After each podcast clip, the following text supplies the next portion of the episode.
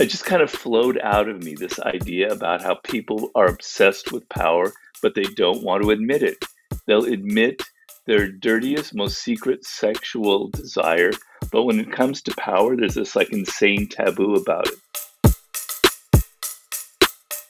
Well, the one that has the most emotional value to me is Never Outshine the Master because I suffered from it.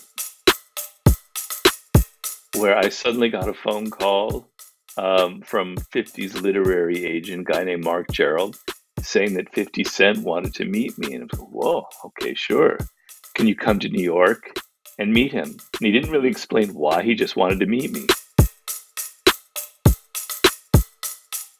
If you're able to see into yourself and other people and the world, the sky's the limit. You have all the power because most people walk around and they're kind of wrapped in illusions and fog.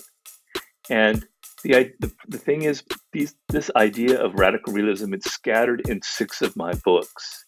And I thought I would take it all and put it all in one volume.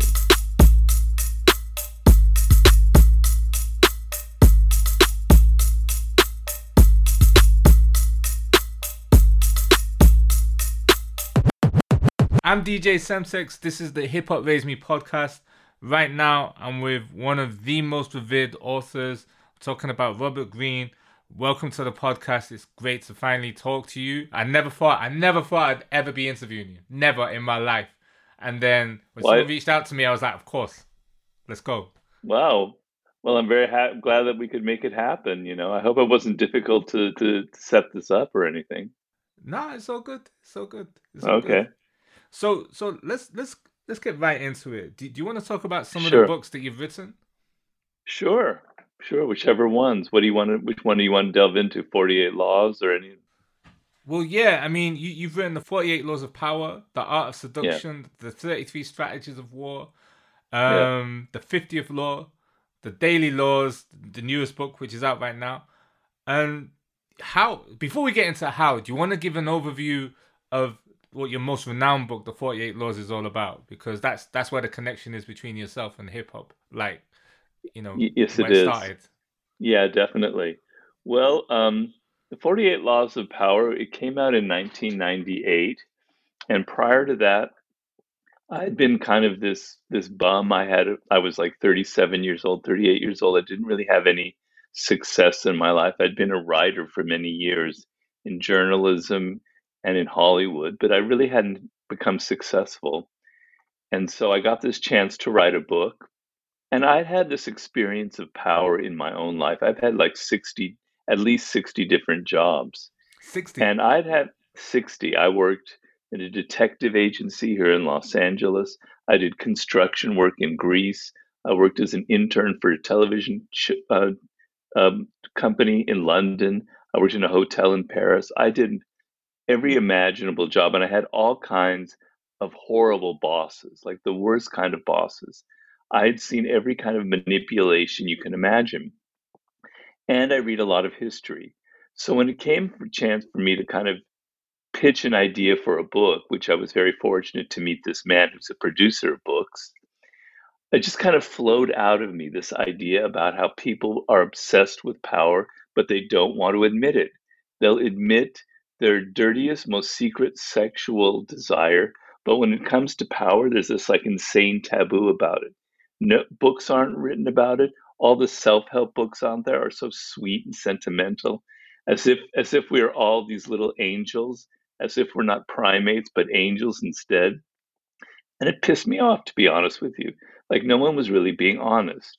So I was going to write a book that was going to be honest, that was going to hit you straight, like a straight shot of whiskey. No, I wasn't going to dilute it with anything. And so I wrote the book, you know, after doing lots of research and it came out in 98 and i didn't intend for it to be like something that would necessarily appeal to rappers to hip hop artists but i was very pleasantly surprised when i began first became kind of aware of this. As opposed to like wall street types who were interested in the book i was much more excited about the impact it had in the music world. Mm. i can remember it was i think in the year 2000 2001 somewhere around there there was an interview with Jay Z that appeared in Playboy, and he was quoting the 48 Laws of Power. I was going, whoa, wow, Jay Z's quoting my book. That's insane. Right. Then a couple of years later, Busta Rhymes reached out to me, right? And the great Busta Rhymes, he came Mm. to Los Angeles. I met him. He was interested in in adapting the 48 Laws of Power as a movie. And I had, you know, I'm going, okay, this is this book is and he explained to me how he had come upon the book. And slowly, bit by bit, the picture began to get filled in as to why the book had resonated so much with the hip hop world. Particularly when I did my book with 50, he explained it to me as well. And it came at a moment in the late 90s, which was kind of a turning point in music and particularly in hip hop, where a lot of artists were suddenly interested in owning their own music and being kind of entrepreneurs because it's a business that traditionally is extremely exploitative, particularly of black musicians, right? So there was this thing, it kind of started a bit with Tupac, but it was growing and growing. There were a lot of managers that were now African American in, in, in our country and that were interested in like starting their own companies, their own labels. And as 50 explained to me later on, the music industry is the, probably the most Machiavellian environment on the planet, right? He was not prepared for what it was like. And the 48 Laws of Power really helped him understand kind of the games that are being played there. And it really kind of anchored him in, in a way and helped him understand how to navigate this very sharky environment.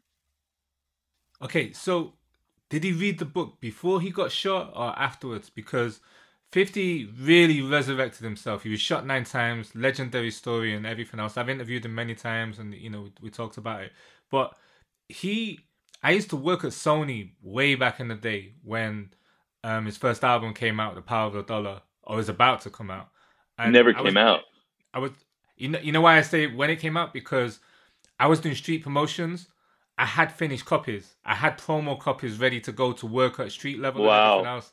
So wow. So me and my street team were like, yeah, fifty cent. My, my my street team were telling me this guy is the guy. He's he's the one. He's gonna blow and everything else.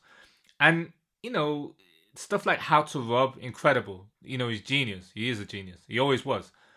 But it's a great album, by the way. Yeah, but after he got shot and he, he turned his life around, and we all know the story. We've seen the film, read the book, listened to the album.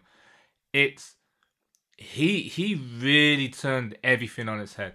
Everything. The concept yep. of what you can be as a person. The, the it's the one of the greatest comebacks in history ever. You know. Yeah. Well, I, um, do you happen to remember what year he got shot? I, I'm. Uh, mm, I'd it was say, like 98, 90, yeah, yeah, yeah, it's in the yeah, 90, 99, yeah. somewhere around yeah, there. Yeah, yeah, yeah, 99, I'd say, yeah. Okay. I'm not exactly sure. I think he, he got a hold of the book just after he got shot. Right. And that's sort of when he turned his life around because he had been going, I think his, his deal was with Columbia for Power of the Dollar, if I'm correct. And, you know, he sort of studied under Jam Master Jay, who's kind of his mentor a bit. And he would go to Columbia Records as kind of his apprenticeship to try and learn about the music business. So he was already just starting to think about a career that went beyond music, where he would be not just be a musician, but would actually play a much larger role.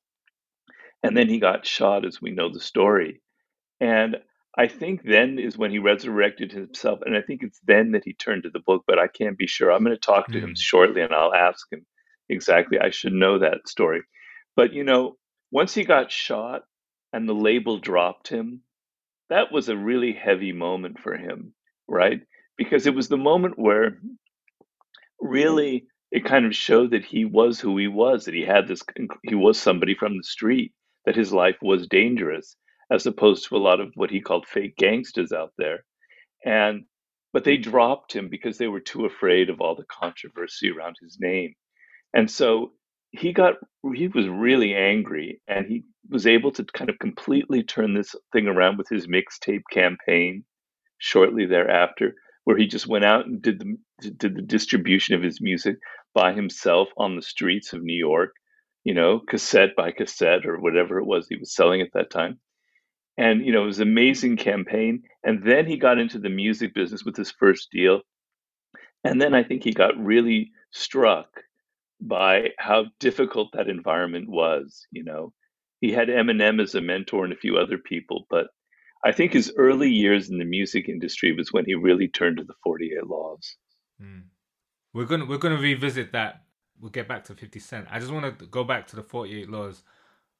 So you've done over 60 jobs. You you you're writing the book. What what made you decide 48 laws? What what was it? Was it a kind of case where it wrote itself, or was it?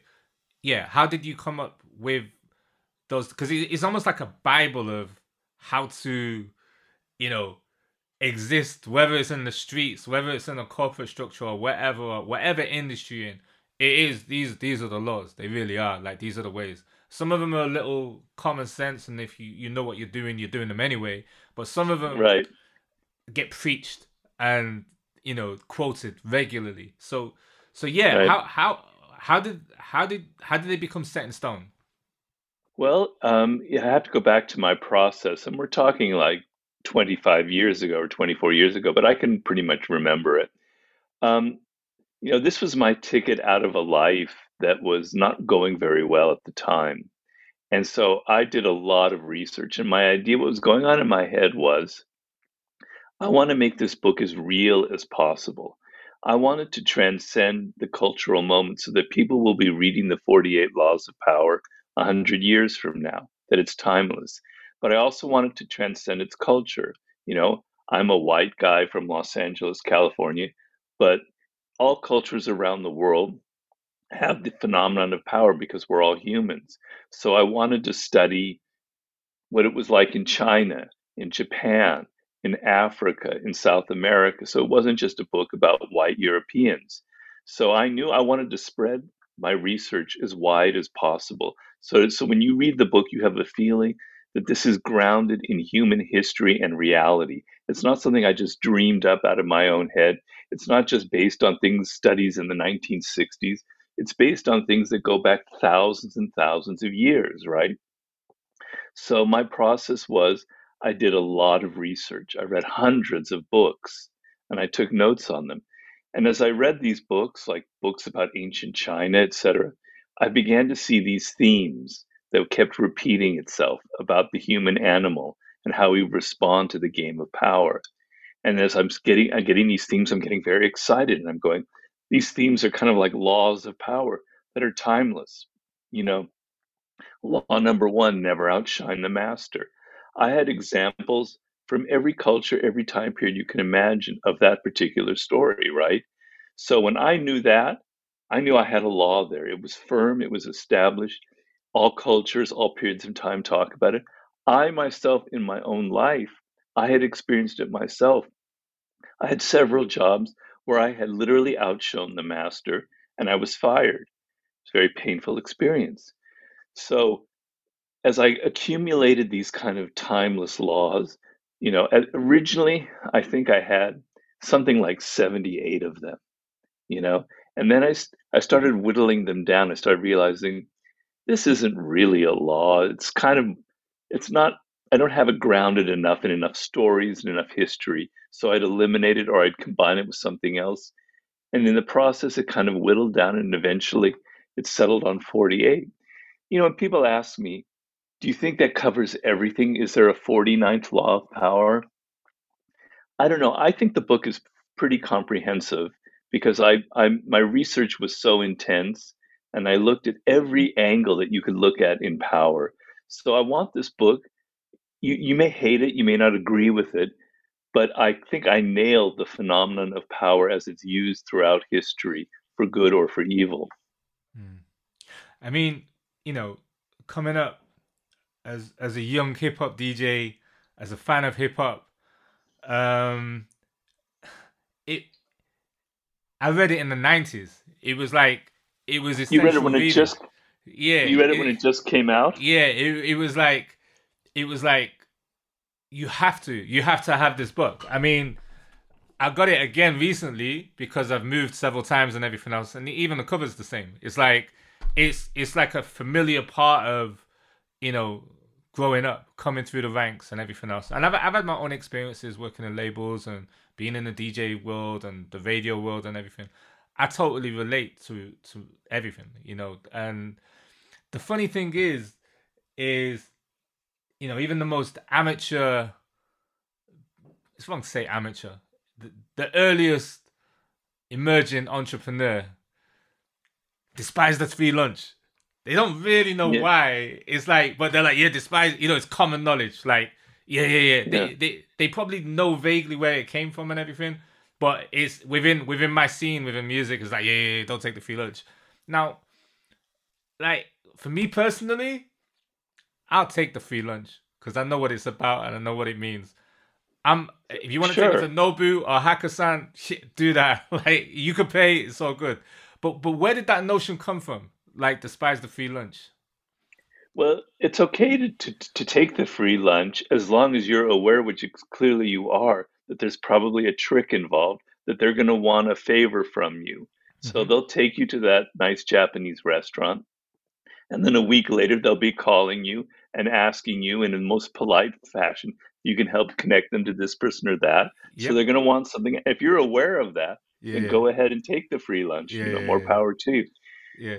The where that came from, you know, uh, once again, I'm looking at researching the most powerful people in history, and I noticed that this kind of theme where they're generally very generous with their money because they understand that money is a tool of power. It has psychology behind it. It's not just a bunch of numbers. So if you're generous with your money, if you pay the people who work for you well, you know, if you give them the, the right perks, etc., you have a little bit of power over them. You have a little bit of control over them because they're grateful. You have treated them well. And that's how the power game should be played. If you try and nickel and dime the people you're working for and save money here and there, you might make more money, but you're creating resentful people who are going to either sabotage you or they won't work as hard. So it's in your interest to be generous. But the flip side of it is when you want to be someone who pays for things, right? It's always worth paying it. So when people come to me saying, Robert, I'll work for you, I want to be your apprentice, and you don't have to pay me. Uh, something is wrong there. First of all, everybody wants to be paid and everybody should be paid. And you know, probably what you're doing there is you're probably angling for something larger than just working for me. You're making me feel like I'm grateful to you and I'm the one in power. I don't want to feel grateful to you. I want you to feel grateful to me that I've given you this position. I don't like the feeling, and I think you can understand this, that you're obligated to other people, that you're beholden to them. In the power dynamic, that means they control it, right? So being the one who pays for things and who pays well means you're the person in position of power. You control things. People are psychologically tied to you in some way. So that was sort of the notion behind the, the idea. But in your case, I think it's perfectly fine to take it as long as you're aware that there's probably a trick being eh, concealed in there. Yeah, in, in you know what it tends to be more than anything else, it's a brain picking exercise. It's it's always you want to meet with me because you need information, you need the insight, you need to know how it's done, you need to know da da da da da, or you're trying to vibe me out. And I'm there's otherwise you wouldn't be meeting with me. You, you're not doing it right. to catch up and talk about Star Wars. You know, it's like or the Mandalorian. Right. It's like so. Um, but yeah, there, there, there's an art to using it the right way as well. Like I think that's you know, um, yeah. But but what I wanted to ask you was, you know, you know, with with with investments and finance, it's a very hidden thing where kids aren't taught to invest their money properly. They're not taught about compound interest from an early age or anything like that. And yeah. With this book, if this was on school curriculums, how would the world look? Because then everyone's gonna be like, despite if if everybody applied this to their lives, it's I don't know how society would look, right? But right now it's like if you know, you know. You know, it's not hidden knowledge because it's in the book and available, but if you know, you know, you know. Well, I don't. I'm not sure about that. I mean, it could be a really dark world that that could be. I don't know, but hmm. my feeling is it would be the opposite, because quite frankly, um, I was somebody myself to speak of myself who was quite naive when I entered the work world at the age of 21 or so. Right, I was filled with all these ideas from the university, from my parents. I thought people would be this way. I thought they would be nice, that everyone had these ideals that they were in the work world to get something done. And then I had this rude shock that people all had their egos, that there was all this political maneuvering. And I made mistakes and I paid for those mistakes and I had a lot of pain. I think the people in this world who understand the 48 laws of power instinctively, who are the kind of, let's say, the sharks in this world, they don't need the 48 laws of power. It's in their DNA. They were born that way. From the age of two or three, they knew how to manipulate their parents and get what they wanted. And they've been practicing the 48 laws of power since they were a child, right? They don't need my book. But other people, people who aren't coming from positions of power like 50 or like myself in a different way, we need this book or we need this knowledge so that we don't make these mistakes, so that we're more aware, so we don't get manipulated by the people in power. So I think in some ways it would be a better world if people were more aware and not so innocent and naive. I, I, I'm not sure, but I think, and, and there are, quite frankly, I get emails. There are a lot of kids in high school, ages 15 to 18, who are reading my book, you know, and it's saying that it's helping them a lot because high school can be a pretty difficult environment. Is it is it true that it's been banned from prisons in the US? It is definitely true. Um, that's we're talking about the 48 laws of power and yeah, also the 33 yeah. strategies of war has been banned. Really? In Pennsylvania, I know for sure, and in Utah and a couple of other states, because it was at one point the most requested book in prison. And when it first came out, I would get emails from people who were in prison here in the United States saying how much the book helped them, right? That was, you know, that was quite startling. I wasn't expecting that, obviously. But if you think about it, prison is, you know, it's it's stark power in the most brutal form imaginable. And you're dealing with games not only with fellow prisoners who are playing all kinds of hierarchical games, but you're dealing with the wardens who are also quite evil and amoral. Mm. And if you're a lot of people uh, who are young who enter the prison system, it's like an insane shock. How do I deal with it? Nothing prepared me for this world. And the 48 laws would really help them, really help them deal with this brutal, stark environment. It gave them a sense of inner control. This one guy wrote me that there was this power game going on where one prisoner was trying to take over the cell block and he essentially used the 48 laws of power to block him and got a lot of you know cred from that you know so it, it, it was it's pretty intense but you know i understand that i mean i often think about what if it would be like if i were in prison and how would i navigate that kind of environment mm. i mean your publishers must dread talking to you because you already know yeah But it's time for that new edition. It's like, let's go. yeah. So, so you know, going back to yourself, you know, sixty different jobs. Which law do you relate to the most? Well, the one that has the most emotional value to me is never outshine the master because I suffered from it. But then there's a law get others to do the work, but always take the credit which is a pretty evil and dastardly law, I admit. But that happened to me on several occasions working in Hollywood, where I would um, write whole blocks of dialogue in the screenplay, and I would never get credit for it. He would put his name on the screenplay. Nobody ever heard of me, you know, and that's quite common practice in the entertainment industry, mm. where lower level people do a lot of the grunt work, do the research, even do some of the creative work, but nobody ever hears about them. So, how do you deal with that situation? I didn't deal with it very well in retrospect. So, I wrote that law of power thinking about how I could have dealt with it better.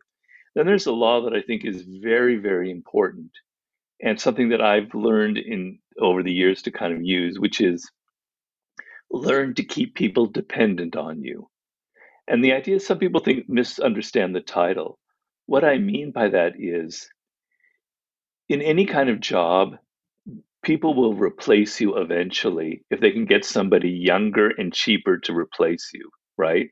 And there are always 22 year olds, 23 year olds who are eager, who are willing to work for less money. So if you're if you do just what other people can do, if there's nothing different or special about you, you will be replaced in this world, right? So you need to create a, a position for yourself where you're the only one who can do what you're doing, right? You've made it so that to fire you will cause the company or your boss a lot of pain. And that pain means I can't fire Robert because if I fire him, I can't find somebody to replace him. He's got this particular knowledge, this web of connections that I can't replace. Therefore, my position in life is secure. And it pertains to a hip hop artist, it pertains to a writer like myself. If I'm the only one out there writing a book in the kind of style that I do, and that's unique and different, then I have secured a position in this world. Nobody can really replace me. I mean, people, my books may not become popular eventually, but I am one of a kind, right? And so, in that sense, that's the ultimate form of power to me that you are someone who's irreplaceable in this world. So, those are some of the most important laws to me. Mm. You can apply that to so many situations as well, you know. Um, it's fascinating. So, how did you end up writing a book with 50 Cent? How did that come about? the 50th Law. Well, it was, yeah, it was pretty great. Um, it was like, yeah, thank you. Um, it was like, I think in the year 2005, where I suddenly got a phone call um, from 50's literary agent, guy named Marc Gerald, saying that 50 Cent wanted to meet me. And I was like, whoa, okay, sure. Can you come to New York and meet him? And he didn't really explain why, he just wanted to meet me. So I lead, I lead a kind of boring life here in Los Angeles writing my books, stuck in my office, reading books about a lot of dead people, right? So here was a chance to meet a real power person and in in the flesh and interact with him. And he was obviously respecting me. So naturally I flew out to New York. And it was one of those moments that was kind of unforgettable because it was in a steakhouse in on Madison Avenue in New York in the back room. And I was just by myself and 50 was with his entourage, right? And I felt like a little bit intimidated, right? I, am these are, you know, he's 50 Cent and he's got yeah, his whole crew crew there, and I'm just me, this this kind of, you know, this guy who wrote a couple books, and um, and I sat next to him. the first thing I noticed was the insane bling on his arm. Yeah. He had a this incredible diamond bracelet. I had never seen anything like that. And his son was there. His name escapes me now. His first son, um, and he had uh, the same bracelet on his arm. Whoa!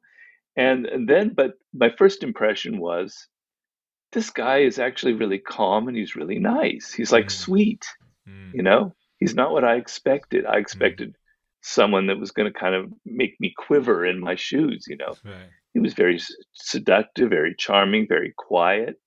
And we had a really nice conversation. At the time, he was going through a lot of that, a lot of that uh, beef with Game, Game. Right. Okay. And yeah. we were talking strategy, and I was sort of giving him my take on how to, you know, how to one up him based on the war book I had just written. And 50 was telling me what he was going to do or what he was doing. And it was really brilliant.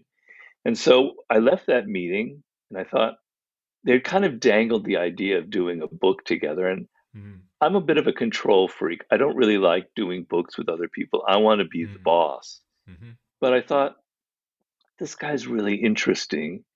And number one, instead of reading books about lots of dead people, here I could interact with a living, I call him the Napoleon Bonaparte of hip hop, right? I had just written a book, uh, I had just written a book about Napoleon Bonaparte, and here was like a living example, and I could sense it by how we were talking. So number one, I could get a live figure and interact with him, take my books to another level. And number two, we live in this world where there are all these walls between people. You you come from this world, you come from that world, and we don't like mixing them together. We think it's kind of, for some reason, we're blocked.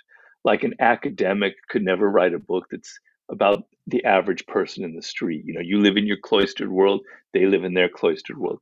And I thought, wouldn't it be great to break that down to show what's common between 50 and me. You know, he comes from Southside Queens, a hustler on the street dealing drugs, dealing crack at the age of nine. I come from a middle class neighborhood in Los Angeles, you know, Jewish, etc. Very complete, very different environment. Mm. But we're the same. We're human. We have the same interests. We have the same desires. There's differences, but there's much, many more similarities. Let's bring these two minds together and create a book. And then as I got to, he got excited about that, and I we sold the idea, and I started hanging out with him. I figured, what is the source of 50s power? Because that's what the book should be about, right? I figured out what Napoleon's source of power was. What is 50s? And I determined it's the fact that he's fearless. It's not that he's like rash or takes unusual risks, but in any situation, he doesn't really have fear. He's got a calmness about him. And then you would have that calmness yourself if nine bullets had been, you know, yeah, shot into you yeah. from close range and you survived. Yeah. But that fearlessness, I could sense incredible power in it. And I felt I could learn a lot from him. So that's sort of the genesis of that book. Right. Crazy. And and you guys are still in touch, you you know. Yeah, oddly enough, I can't talk too much about it. Right. But about eight months ago, I was approached by a Kenya Barris, who, who's a big showrunner here in the states. Yeah, yeah. And a yeah. writer and an actor. You know, he did Blackish and other shows. Yeah, yeah. And he and 50 were kind of teaming up. They wanted to do the 50th Law as a television series for Netflix. Right. Oh, sure. Let's. That's probably really interesting. Why not? You know. And so um, and you know i've been in touch with 50 since then we've had meetings about the show i can't really divulge what it's yeah. about because it's yeah. it's still in the early yeah. processes of development and things move so slowly in hollywood but i've you know i've been having zoom calls with 50 again which is re- really great and you know it's really it's a it's we reconnect we we we have a kind of a an easy calmness a nice flow between us that over the years has sort of stayed the same. And then he's he's he's interested in doing a documentary uh, for his production company. I hope I can divulge this. I hope he to get angry at me. Called called Ruthless, which right. is about kind of the phenomenon of people who are ruthless in life, and he wants me to help work on it. So we've been involved together now. So, um, his his moves into the TV world are incredible what he's done with the Power TV series, and you know, I'm, I'm hearing, I'm hearing he's got like, I'm hearing some of the things he's got lined up. Insane. Like he's he's took what he did in music straight to TV. It's fascinating the way yeah. that he's done it. You know, it's it's dope. Really, really great to see. Well, that's that's one of the laws of power, um, and he understands that. Recreate yourself. So if you get kind of defined and narrowed as this one person, you're a hip hop artist you do this kind of gangster rap, then the world gets to define you. And in the end, it, it diminishes you. You become trapped by your own image. And he learned early on that he never wanted that to happen. He wants to be in control of how people perceive him. And the way to do that is to change your game sometimes, to go shift from being a rapper to an entrepreneur in a way no rapper had ever done really done before. I mean, Jay Z had been doing it, but 50 kind of took it publicly to a new level, you know, and then get into television and get into other things. So he's always kind of mixing it up, and it's a it's a very conscious strategy on his part. You know, as a fan of hip hop, I've seen artists go from strength to strength. Like really, it's it's it's fascinating to see how they've grown, and you know, I've I've been fortunate to witness some of these stories and examples of the the the, the rise of success firsthand. You know, the privilege to talk yeah. to most of these guys. Um, but it's it's it's kind of fascinating to see where it's at now. Like, I mean, talking about Jay Z, he's he's just gone, gone clear. You know, is is more, way more than a rapper, and it's like he's doing things for the culture yeah. now for fun. But the moves that he's yeah. making, incredible. You know, yeah, crazy. So yeah, who, from, from just from aside from your relationship with 50 Cent and working with him and everything else, is there any other rapper where you're like, this this person is very in tune with the 48 laws of power. This person, is there anyone you've noticed or that you come across who else is like, you know, 10 well, out of 10? Well, uh, anecdotally, obviously Kanye, and there was an article about Ghetts and how he's used the 48 laws of power, and I've never met him. It was very interesting and very exciting how he uses some of the laws. But then I've met and I've become friends with Drake, the rapper Drake. Um, he reached out to me, and we, similar to 50, we met in a, in a, in a restaurant and we had a nice conversation. Uh, we recorded it, but we've never, he's never released it. It would be great one day for him to release that conversation. But um, he explained to me, you know, as as coming from his his background, which is different from 50s, obviously, where he's like an actor. You know, he, he has he certainly has street cred, but not like like 50s. You know, he comes from a, a re- reasonably more comfortable environment, not completely, but you know, I don't mean to whitewash it, but um, and he was in the mu- in the movie business as an actor on a TV show, and then to transition into into hip hop, he's suffered. He's a sensitive guy, you know, and and it's sort of the source of his power. I think he connects to people emotionally, and he's not afraid to reveal some of his own vulnerability. And he suffered horribly in the music business early on. You know, he told me some some horror stories that I I don't think I'm very free to share right now, but they were completely 48 laws of power. And he discovered the book a little later because his climb to success was later than 50s. I can't remember, something like 06 or 07 or 08, he got the book. And it really, really, really helped him. It may have helped him more than 50 because he wasn't he, he didn't he wasn't he wasn't dealing drugs in streets and dealing with very nasty difficult people and that book really kind of anchored him and helped him deal with with some of these people that he couldn't in the end couldn't really trust and it's not just it's not just music executives, it's fellow rappers who are often the cruelest to each other and cruelest to him. And how do you deal with that and not take it personally? And how do you deal with these these beefs that you don't really want, etc. So he'd be the one. I think the book has really helped him, and I think he's he's also another power figure who's also getting into television, etc. Let, us talk about your latest book. Um, yeah, the Daily Laws. So for people who may not have got it yet, you know, Christmas is coming yeah. soon. Like you definitely need to get that and give it to your loved ones.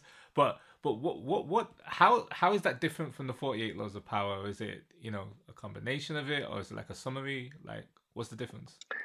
Well, it's basically in the format of a, of a sort of a calendar day by day. Each day of the year is a passage from one of my books, excuse me, also from blog posts that I've made and from interviews. So it's kind of a, a medley. Some people say mm-hmm. it's sort of a greatest hits. I don't really like that, that terminology. Right. but um, each month has a particular theme. So there's kind of a logic that goes through it. And each month is introduced by an essay that I've written about how about my own life, which I usually never talk about, and how the ideas in my books come from my own experiences. But basically, the point of the book, I mean, why produce it? It's not. It's not just to have a greatest hits out there. The reason I did it was, I believe that there is a key to power in this life that is the theme in all of my books. That if you understand and master it, will literally change who you are. And what that is, is I talk about it in my last book, The Laws of Human Nature is the power of your attitude, right? You have an attitude, and that attitude determines how you look at the world. So if you're anxious or worried about the world, you're always seeing possible bad things that could happen, right? You create your own anxiety, you enforce it. If you're an adventurous, open spirit, you're seeing adventure and opportunities in everything around you. It's just how you look at the world. And the attitude you want, I think, is the source of power that 50 has, that all the great figures in history have, is realistic.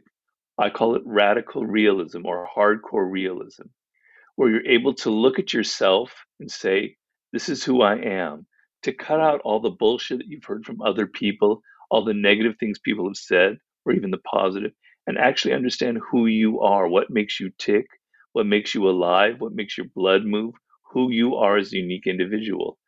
The other thing is to see other people as they are and not project onto them your own emotions and desires, but to really understand what makes an individual an individual. And then finally, to understand what's going on in the world right now, the zeitgeist, how things are changing, you know, what the trends are. If you're able to see into yourself and other people and the world, the sky's the limit. You have all the power because most people walk around and they're kind of wrapped in illusions and fog. And the, the, the thing is, these, this idea of radical realism, it's scattered in six of my books. And I thought I would take it all and put it all in one volume. And you don't have to read long passages. Every day is just one page, and it kind of um, educates you, tries to make you uh, um, take on this realistic attitude in all the different ways I just described. And so you read this book, it's more kind of a straight dose of all of that kind of philosophy I want to create for you, this radical realism. And so if you give it time, if you meditate a day, it will begin to alter how you look at the world. So that was sort of the point behind the book. Okay. I'm I'm terrible at reading books. Like there's there's a book that I'm reading at the moment, um, Black British History. It's an incredible book. I'm halfway through it after three years. Terrible, really bad, right? and um, and, and, and, you know, I got a lot of friends that that use audiobooks. I know Nipsey Hussle used to listen to audiobooks. I can't do that. Yes, he like, did. I feel like I'm cheating. You know, I can't. I can't. I refuse to I, do I that. hear you. You know, music is I, music, I'm, books I'm are books. That's the way I see it. I agree. Um, but I really like the way that you know this this this this this 48, 48 laws of power like it's kind of like a synopsis at the beginning. They're all at the beginning of the book within you know. So I think even for people like myself or you know who either haven't got the time or just not good at reading books like it's it's dope the way that you formatted it and from the way that you're describing the daily laws as well i think i think it's going to resonate even more with the future generation because generation z ain't reading books man they're not, they're not reading books like that well some people are reading books mm. you know i mean that, but i understand it people have short attention spans yeah. and you know what I have a bit of a short attention span myself. And so when I wrote the 48 Laws of Power, I decided I was going to break everything up, like you said. So you open the table of contents and there's a paragraph that describes each law. You could just read that. And, and yeah, 50 says he knows people who just read that. Yeah, but then when you get into the chapters, you don't have page after page after page after page. It's all broken up into little into stories yeah. into you know other sections and into little images and quotes and things on the side yeah. so it becomes a little bit like almost like a, a television show or a movie where you can just kind of skip around and kind of get what you want and you don't feel overwhelmed by all this text so i completely understand and if that's how you are the daily laws is the perfect book for you i hope it doesn't take you three years to get halfway through it that's all no, it really, it really won't. It really won't. Um, but but listen, it's it's been great to talk to you. It's it's it's fascinating. Yeah. Your story is fascinating, and your connection to hip hop is is is one of them things that you you don't even know if you know if you're in the scene or you know what that book means and so forth. There'll be some people like, "Oh, why are you talking to Robert Greene?" I'm like, "Of course I should be talking to Robert Greene. Are you crazy?" like, you know, I got I got the email. I was like straight away. You know, I didn't even read the pitch. I was like, "Yes, when?" You know. Oh, um, great, cool. Yeah, but but you know, I know a lot of people who've read the book. I know a lot of people who've benefited from it. I know some people might have took it a bit too serious but it's it's it's really really great to connect with you and you know yeah. it's it's fascinating to see how hip hop has connected to your works. It's, it's, crazy. It's dope though. It's amazing. Yeah. I mean uh, as i said earlier um, you know a lot of people have been interested in the book like people in wall street etc but the music musician the hip hop world is the one that i'm most proudest of and happiest about. I don't know why you know, I've always been into black culture here in the States growing up. Mm. and et cetera, et cetera. So it's made me feel the happiest, I can tell you that. And the honor I've had to meet some of these people and to have them honor me in their songs, et cetera, mm. it's just kind of overwhelming. You know, I really can't express it, but it, it is overwhelming. It's cool. It's cool. All right. Well, listen, thank you for taking the time out to do this. Um, You're very welcome. Yeah, the daily the daily laws definitely. It won't take me three years. We'll talk again soon, no doubt. Well, maybe one year because if you read one page a day, it'll take you one year. You Definitely. can do that. Now, come on. I could do that. I could yeah, do that. Definitely. Just put it in your bathroom and you read yeah. one page a day. Yeah, yeah, yeah, yeah, It's true. It's true. Okay. Well, listen. Thanks a lot, man, and, and congrats on the Thank new you. book. And stay Thank safe. you so much. You too. Thank you so much for having me. My pleasure.